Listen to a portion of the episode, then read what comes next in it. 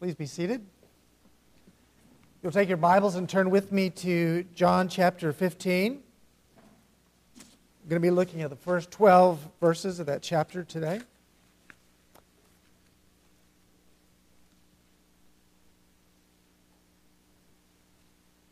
It's good to be back with you again. We began our missions conference in our church at Westminster Reformed in Suffolk uh, this uh, week, actually, this Sunday, and it goes all the way through next Sunday evening. So I look forward to getting back for that. John chapter 15, verses 1 through 12. If you recall, if you were here last week, we began a uh, two part series on what it means to abide in Jesus, to remain in Him, to abide in His words. And uh, as Dalton referred to in his prayer, uh, we hear the, the words of Jesus in John chapter 8, where Jesus said, If you abide in my word, you are truly my disciples, and you'll know the truth, and the truth will set you free.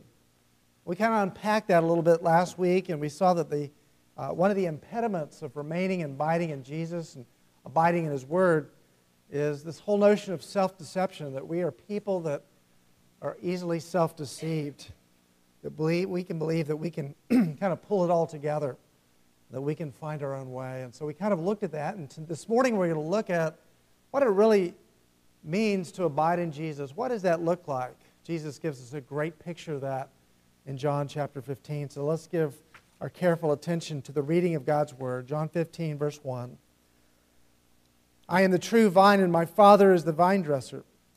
Every branch of mine that does not bear fruit, he takes away. And every branch that does bear fruit, he prunes, that it may bear more fruit.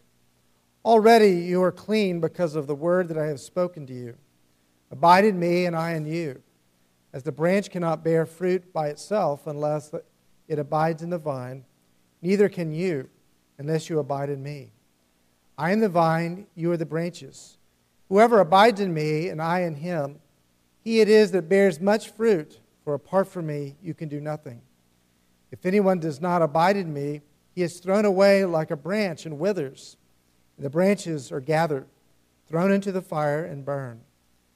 If you abide in me and my words abide in you, ask whatever you wish and it will be done for you. For this is my Father, for this by this my Father is glorified, that you bear much fruit and prove to be my disciples. As the Father has loved me, so I loved you. Abide in my love. If you keep my commandments, you will abide in my love, just as I have kept my Father's commandments and abide in his love.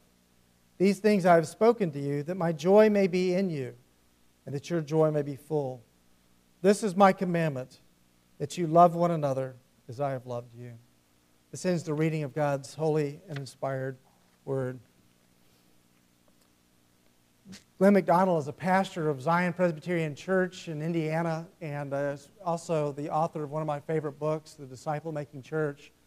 And he tells a story about how uh, there was a construction project uh, that was right there on the highway that ran right beside Zion Presbyterian Church. And he said that uh, it was a, a, project that seemed especially designed to uh, shape his character and sanctification for two years.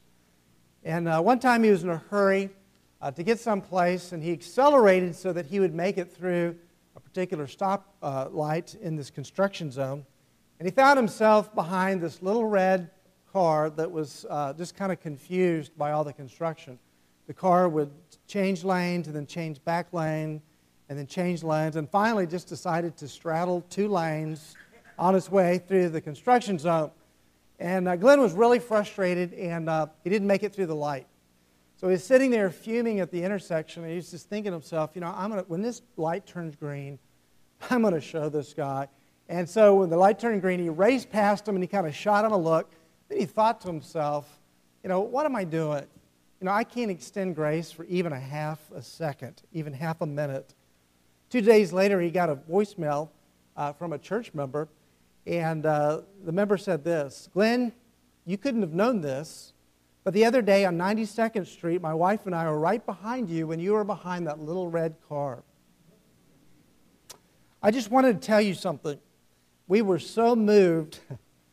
we were so moved by how gracious and patient you were um, I would have gone crazy.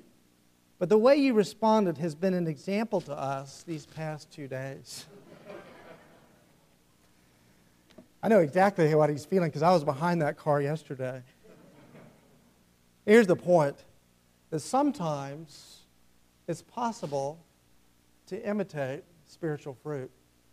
And sometimes we can even fool ourselves, as we saw last week. But we can never fool God. You know, the distance between where God calls us to be as Christians and where we actually are sometimes been called the sanctification gap. And one of the challenges of spiritual growth is to identify the goals that Christ has set for us in His Word. Plant a flag where we currently are, and by, by faith and humble dependence and reliance upon Him, to erase the distance between those two points. The process is often called growing in grace, growth in grace. And it always involves bearing spiritual fruit, which we're, we're going to look at this morning. Of course, our Christ likeness will not be complete until Jesus himself completes us. But he calls us, nevertheless, to move forward. Maybe you're discouraged this morning because you've discovered that the sanctification gap in your life uh, may be deeper and wider than you thought, kind of like what uh, Glenn McDonald discovered on his drive that day. Maybe you're skeptical because um, you you want to grow, but you've tried and tried and trying to grow in certain areas of your life, and uh, nothing seems to change. Maybe you're just living in fear or anxiety and you're just frozen in your tracks. If you are, you're in good company because Jesus is addressing his disciples here in chapter 15, and it's in the context of a discourse called the Farewell Discourse. Jesus is preparing his disciples for him ultimately going to the cross opposition with uh, Jesus against Jesus is mounting, and so their hearts are becoming troubled. They're becoming anxious and fearful. And then Jesus informs them that one of the disciples, one among them, is going to betray them, betray him. So he starts out chapter 14 by these words Do not let your hearts be troubled. Believe in God, believe also in me. Then he goes on to deal with kind of one of the fears that's kind of underlying all of their fears the fear of being left alone, the fear of being abandoned. And here in this chapter, chapter 15, along with 14 and 16, Jesus is basically saying, I'm not going to leave you. I'm not going to abandon you. And in fact, I'm going to enable you to be transformed and to grow at the deepest levels possible. Not little cosmetic changes here and there in your marriage and your relationships and, and other areas you want to grow, but growth that is deep that is enduring and that bears much fruit. So, we're going to look at this this morning, and we're going to basically answer two questions uh, that I think that arise out of this text. And the questions are these. Uh, first of all, where is the power to be transformed? Where is the power to grow in our walk with Christ? And the second one was, what is the process? What does the process of growth and fruit bearing look like? Let's look at verse 5 for some answers. Verse 5 and verse 7 give us some clues. Where do we find the power to grow, to be transformed? Verse 5. Jesus says, I am the vine, you are the branches. Whoever abides in me, and I in him, he it is that bears much fruit. For apart from me, you can do nothing. And then verse 7, he says, If you abide in me and my words abide in you, ask whatever you wish, and it will be done for you. So in verse 5, he kind of states things in the negative. He says that apart from me, you can do nothing we're pretty powerless, aren't we? Then verse 7, he states it in the positive. He says, Ask whatever you wish, and it will be done for you. I mean, talk about power. That's incredible power. Where do we find that power to grow? Well, our culture answers that uh, pretty succinctly. It directs us to look within, look inside yourself. Um, you know, I, I'm a big fan of college football, and a lot of times I'll I'll hear a post game interview from a certain coach, and they rallied from way behind and then they won. And, and then they said, You know, we just went in the locker room and we looked at ourselves and we summoned up all the courage and all of the uh, energy that we had to, to, to, uh, to bear to, to win this game and bring it out. Our culture directs us to look within, but is that true of your own experience? You know, if you struggle with depression, can you just kind of look within and summon yourself to all of a sudden become a joyful person. If you struggle with fear or anxiety, can you just kind of look within and all of a sudden become a confident person, just kind of pull out this confidence, maybe in the short term. Where does Jesus direct us to look? He says just the opposite from our culture. He says that something outside of you has to flow within you so that the visible or the invisible internal fruit of your heart, fruit like joy and peace and confidence that he's talking about in chapters 14, 15, and 16, become external and visible realities in your life. Let me say that again. Something outside of you has to flow within you so that the invisible internal fruit of the heart become invisible and external realities in your life. That, that's a mouthful, and it sounds pretty complicated and complex. And so Jesus gives us a great illustration to help us understand this. He gives us the illustration of a branch and a vine. He says, I'm the vine, and you're the branches. My Father's the vine dresser.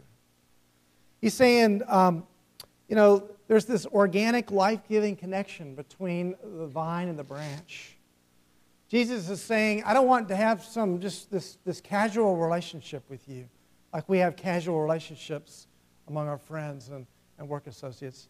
Jesus is saying, I want to have a life giving, organic, vital union with you. And down through church history, that union has often been called mystical.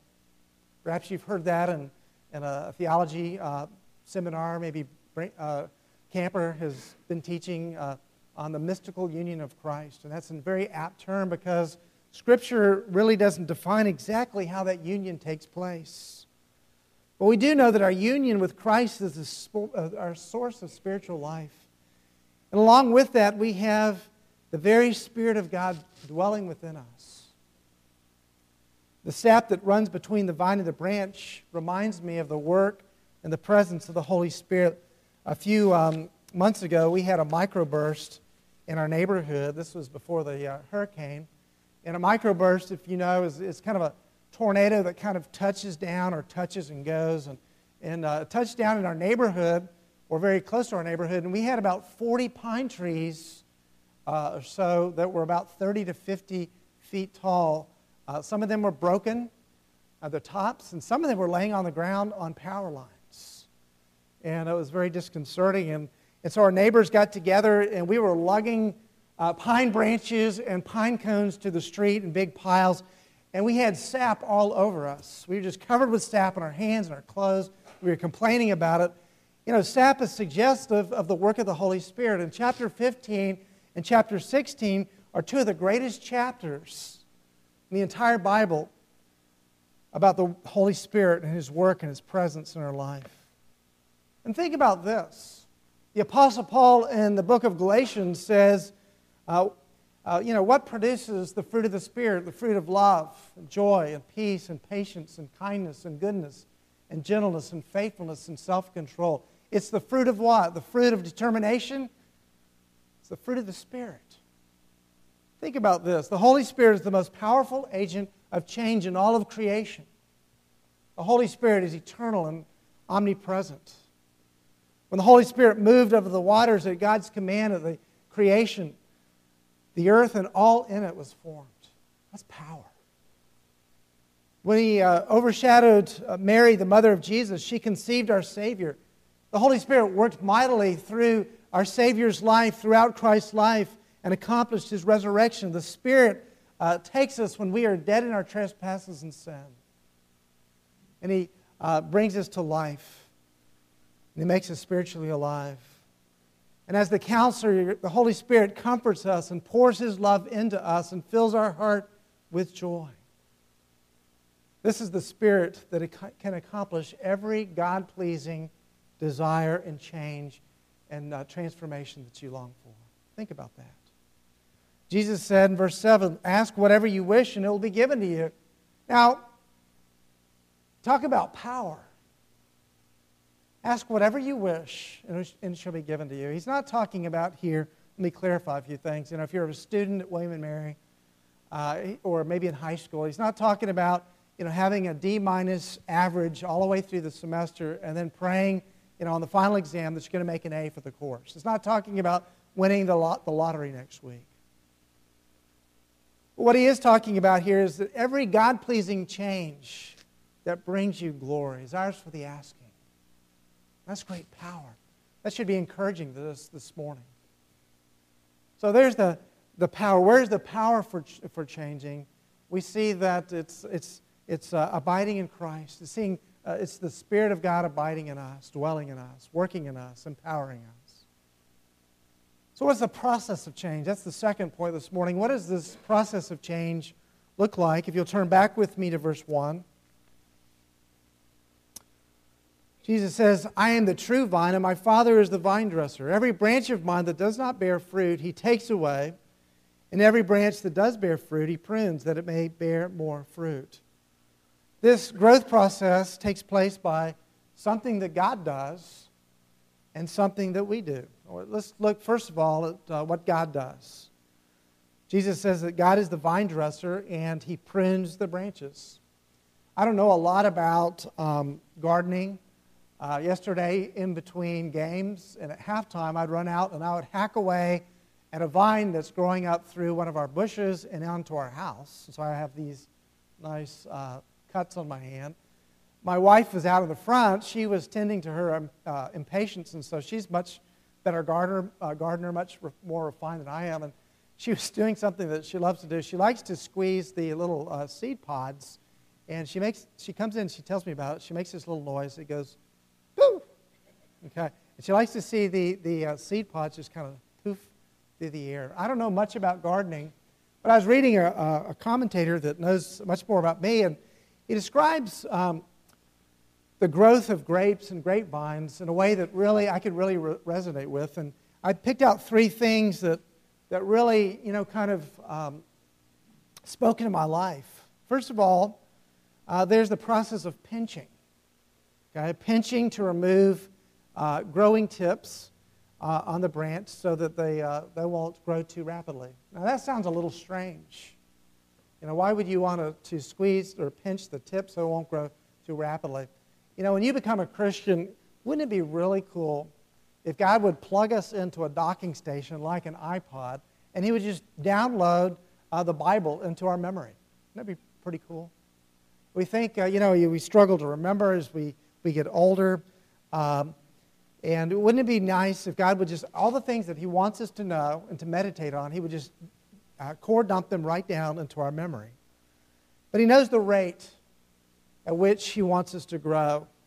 You know, we're learning things, we're learning theology, we're learning uh, new songs. And I, I love the songs here at Grace Covenant because they're so rich in gospel truth as we sing them together.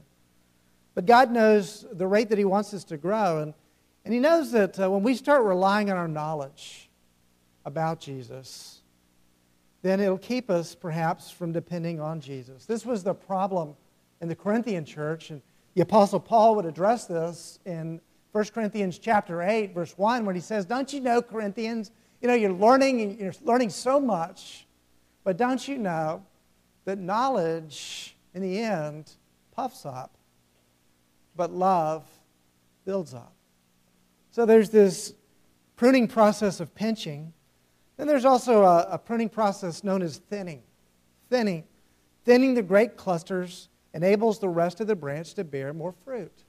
Now, you know, when this, I see this taking place, it always seems kind of counterintuitive to me because you just want the branch to, to uh, bear as much fruit or foliage as it possibly can. But if you actually uh, thin out the clusters, it's going to bear much more fruit. And I think about this in my own life, and, and I think about um, how some of the fruit of my life, like patience, is kind of clustered around certain things. My patience, by and large, is clustered around my uh, easygoing wife, my very lovable yellow lab, and uh, some of my easygoing friends, and some of the folks that I counsel uh, and, and pastor in Suffolk. But God has this way of putting uh, kind of uh, difficult and demanding people into my life. And then my wife has the gall to disagree with the way I'm handling difficult and disagreeable people. And so I'm not even patient with her anymore. And then God has this way of stretching me till I'm thinner and thinner and thinner and thinner. And then I look back on the process and I see how God has developed and uh, this, this deeper, richer patience in my life. And this gentleness, gentleness with people and the self control. He also cuts away the suckers. These are things that take away the nutrients of the plant or the vine, and he snips those away. God exposes my idols, my God replacements, things that I turn to to draw life and satisfaction and substance from. And God is snipping and cutting and cutting and snipping, and his pruning is so painful many times and often in my life. But some of you are coming to rely on Jesus on ways that you'd never thought you would before. So, in this process, there's something that God does. He's the vine dresser, He prunes us. But there are several things that we do. And um, let's look at verse 7. One of the things that we do is, is we are to abide in His word. Verse 7 If you abide in me, and my words abide in you, ask whatever you wish, it'll be done to you. Now, this is a challenge for us as 21st century people. One of the biggest challenges of living in this century is, is that we're very distracted, aren't we? We're just very distracted. We have iPads and iPhones, we have droids, we have Wii's, uh, we have Nintendos, we have MacBooks, we have desktops. I mean, is real, you know, if you, if you think about it, is anybody really reading their Bibles anymore? Even in the church. But we know that fruit bearing will only happen if we read and memorize and meditate on God's Word. In fact, how can you abide in His Word unless you know what His Word says? One of the best parts about abiding in His Word and having His words abide in us is we don't go at it alone. Uh, listen to these words by the Apostle Paul in uh, Colossians chapter 3, verse 16. Let the word of Christ dwell in you richly.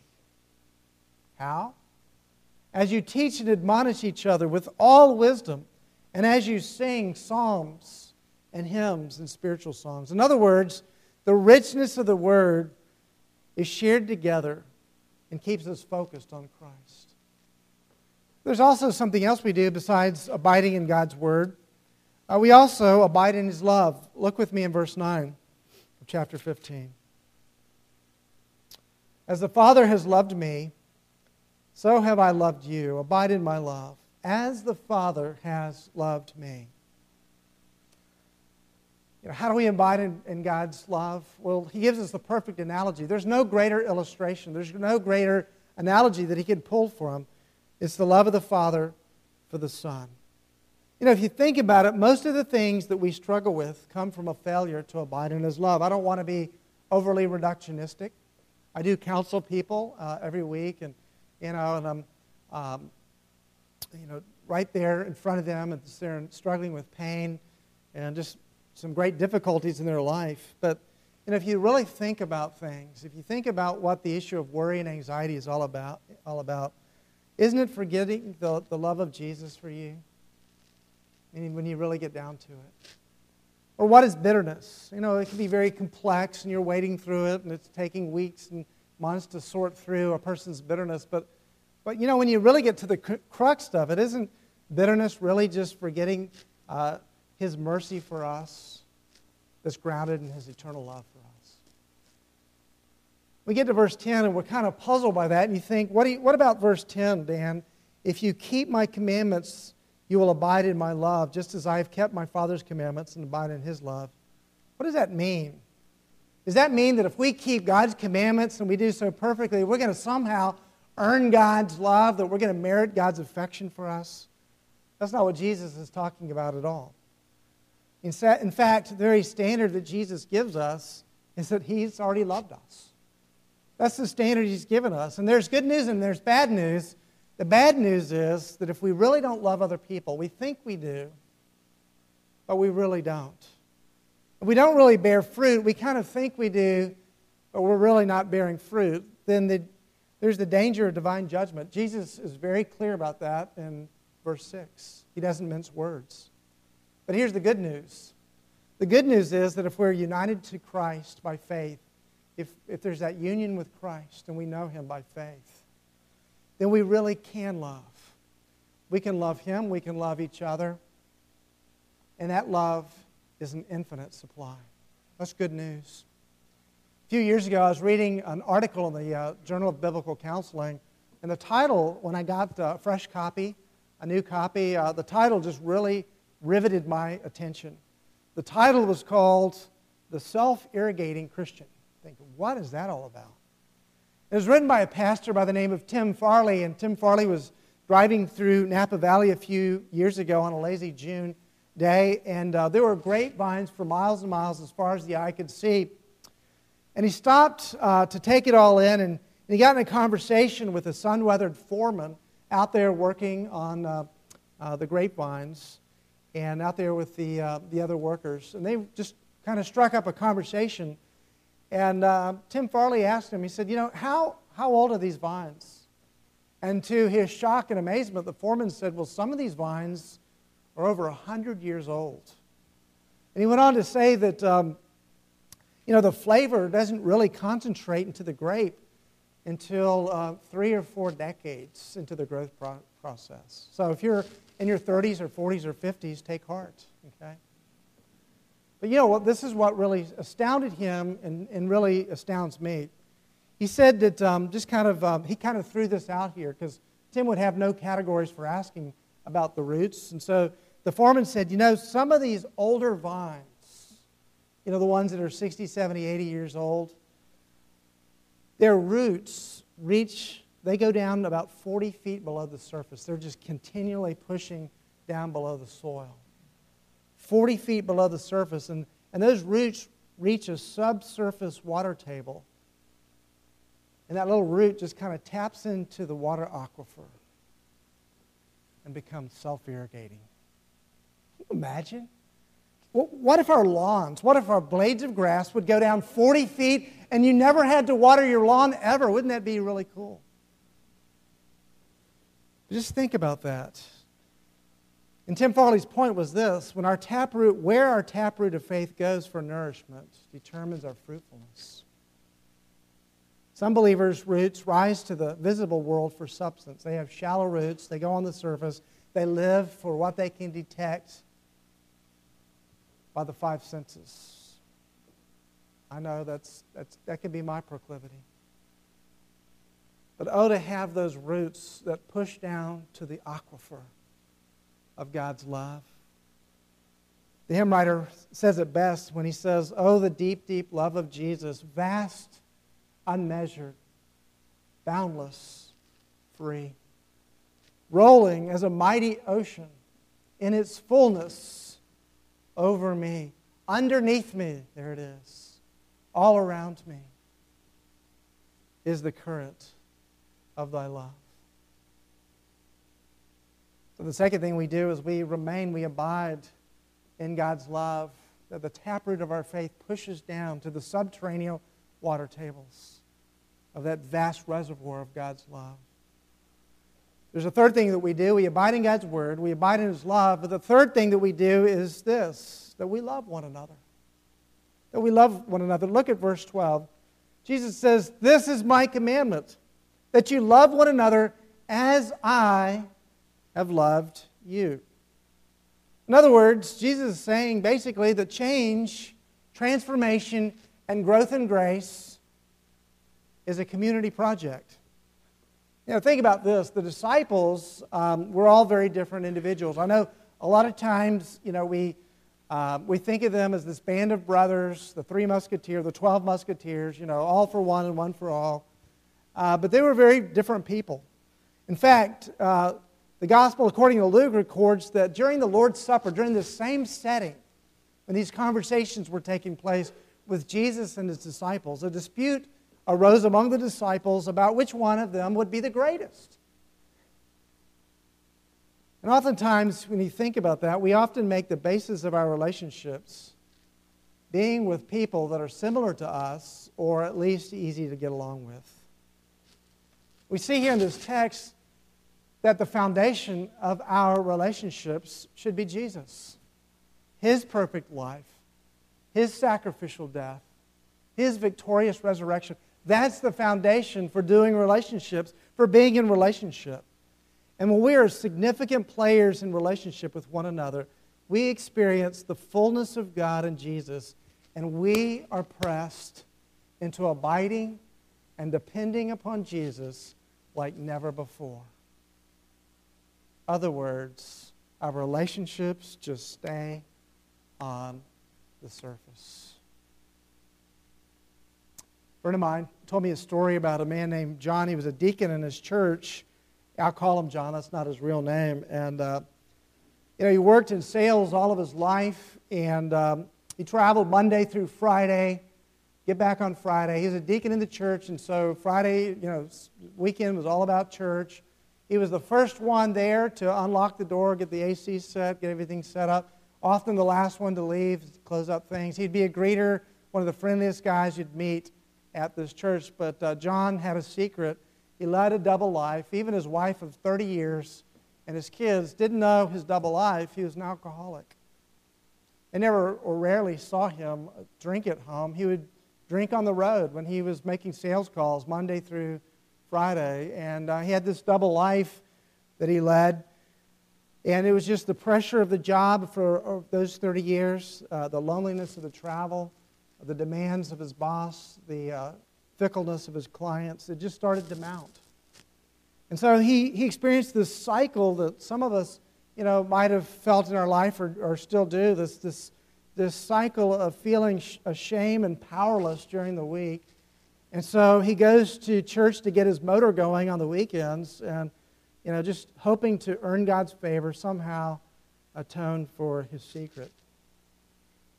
Then in a particular sermon series, my friend told me the, the gospel just providentially, supernaturally, just became alive to, to John. For the first time in his life, he, he realized that Jesus lived a perfect life and that there was nothing that, that John could do to earn God's love or his righteousness. It was given to him. And so one day, on a Monday, driving out of town, he stopped drinking. Now, I know that's not the norm for people that struggle with alcoholism. I'm not saying that it is.